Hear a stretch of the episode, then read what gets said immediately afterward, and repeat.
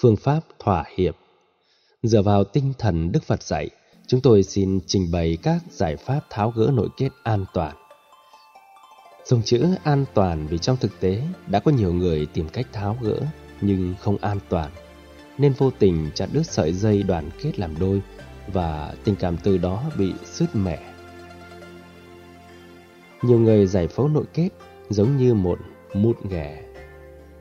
Biết cách thì vết thương sẽ lành, ngược lại làm cho vết thương thêm lở loét. Có những trường hợp không cần phải giải phẫu mà chỉ cần thuốc thang thích hợp thì mụn ghẻ sẽ lành lặn. Trước nhất đề cập đến giải pháp thỏa hiệp. Thỏa hiệp trong các mối quan hệ là cần thiết vì cá tính, sở thích và cách ứng xử ở mỗi người khác nhau.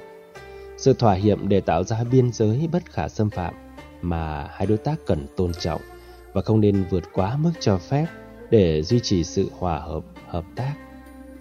Thông thường, sự khác biệt về cá tính tạo nên hấp lực trong thời gian đầu.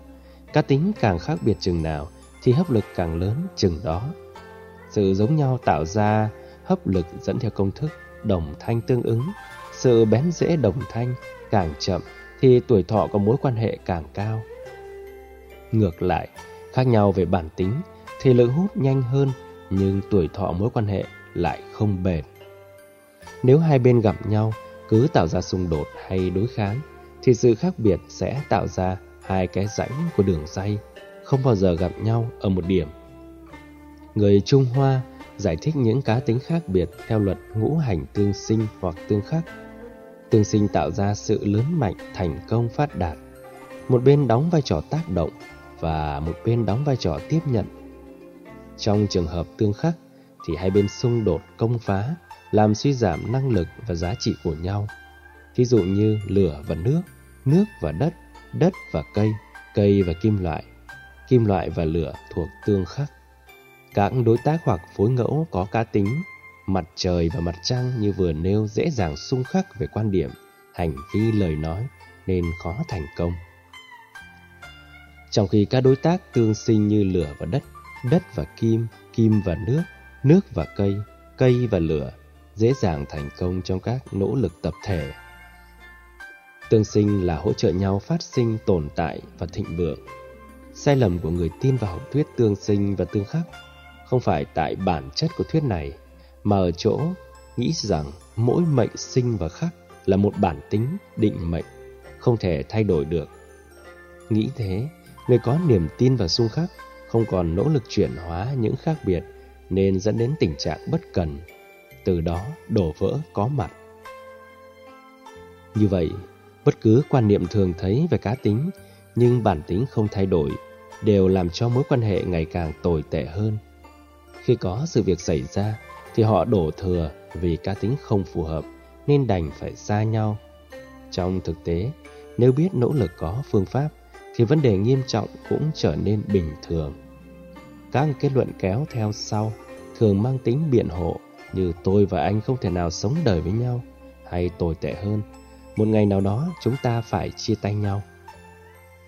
Khi đặt cách cày trước con trâu trong mối quan hệ tình cảm, dựa trên định kiến của ngũ hành tương sinh tương khắc, thì sự thỏa hiệp được thiết lập không bao giờ kết thúc. Nếu có kết thúc, sẽ kết thúc trong khổ đau.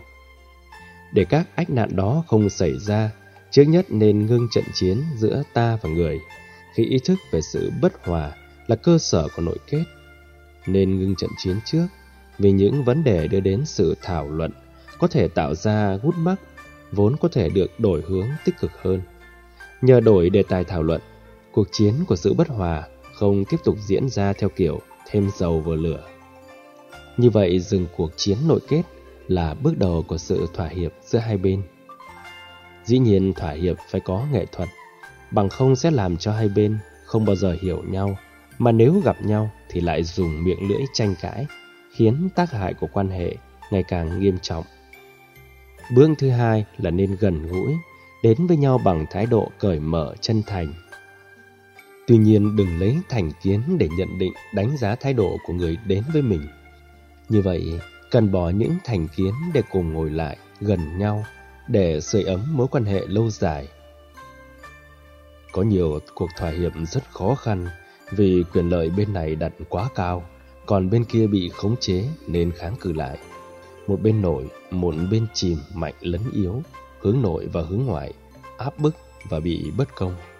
Do vậy, nếu thấy thỏa hiệp gặp phải khó khăn thì cần thương lượng trả giá với nhau. Sự trả giá trong trường hợp này là cách thức tạo biên giới để đảm bảo sự tôn trọng của hai bên, không bên nào được xâm phạm.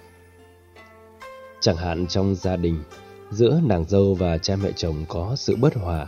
Trong lúc nói chuyện, nàng dâu đã có những lời không phải đối với cha mẹ chồng, khi đó nội kết sẽ xuất hiện với chính người chồng của cô ta. Một bên là tình cha mẹ, một bên tình vợ chồng. Bấy giờ, người chồng phải có sự lựa chọn. Người xem chữ hiếu nặng sẽ chọn cha mẹ, người xem chữ tình nặng sẽ chọn vợ. Tuy nhiên trong trường hợp này, sự lựa chọn theo bên nào cũng dẫn đến đổ vỡ rất lớn về sau.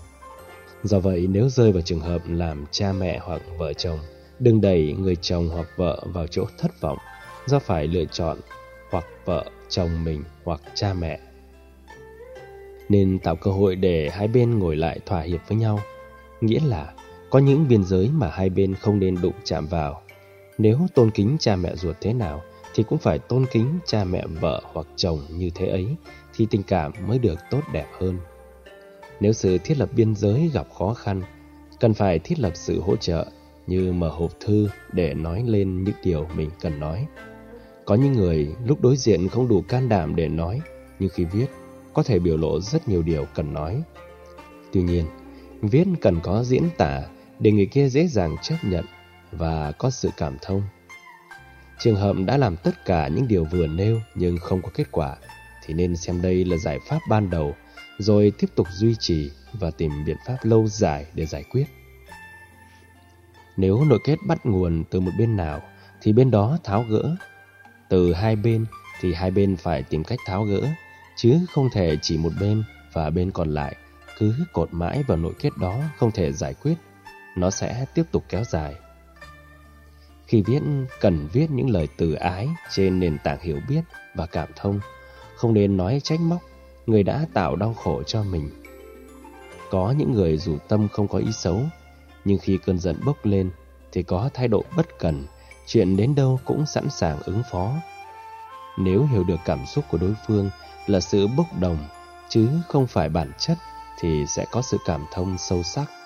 Cần hâm nóng lại tình thân giữa cha mẹ và con cái, giữa vợ và chồng, dù tình thân hay tình yêu đó đã nguội lạnh 20-30 năm đi nữa.